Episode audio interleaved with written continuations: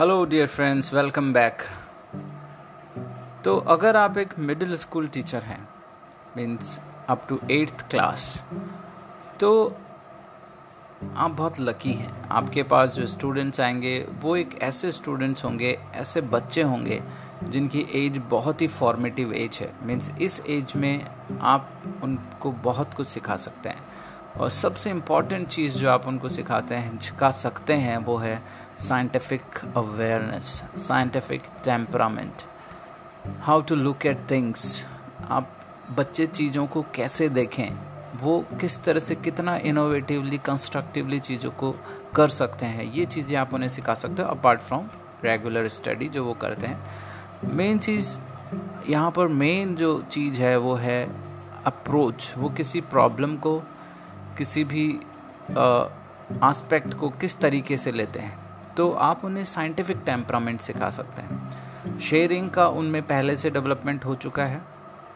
Socialisation का वो काफ़ी कुछ सीख चुके हैं और उनमें आपने कॉन्फिडेंस बिल्डअप किया है और एक्टिविटीज़ जब वो करेंगे तो कॉन्फिडेंस बिल्डअप होगा। बट इस एज में सबसे इंपॉर्टेंट चीज़ जो होगा बच्चों के क्वेश्चंस का आंसर देना वो भी एक अच्छे तरीके से। एक साइंटिफिक वे में बच्चों की क्वेरीज का आपको सॉल्यूशन करना है। उनके अंदर क्यूरियोसिटी को और बढ़ाना है और मज़बूत करना है। हैबिट ऑफ़ आस्किंग क्वेश्चंस जो होती है उसको आपको और अच्छे से डेवलप करना है। तो साइंटिफिक टेम्परामेंट जो है वो आप इसी तरीके से कर सकते हो। फॉर एग्जांपल आप आ, आप स्कूल में आते हो बच्चे पढ़ रहे हैं तो आप पढ़ाइए। उनको एक सपोज़ प्लांट्स के बारे में पढ़ाना तो आप प्लांट्स को दिखाइए और उसके बारे में बताइए। तो हर एक चीज़, जो भी एनिमल्स के बारे में तो एनिमल्स के बारे में बताइए। उनको बताइए कि घर पे आप किस तरह से छोटी छोटी एक्टिविटीज़ कर सकते हैं। तो इस उम्र के बच्चों को आप बहुत सारी एक्टिविटीज़ करवा सकते हैं घर में, जैसे पानी को कैसे बर्फ़ में बना सकते हैं टेम्परेचर से क्या हो रहा है, ठीक है?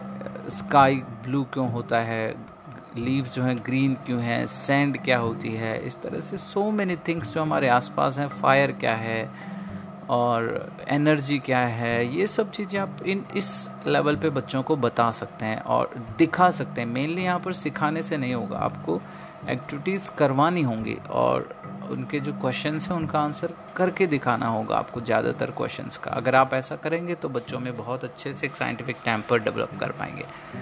So I think this audio is helpful for you thank you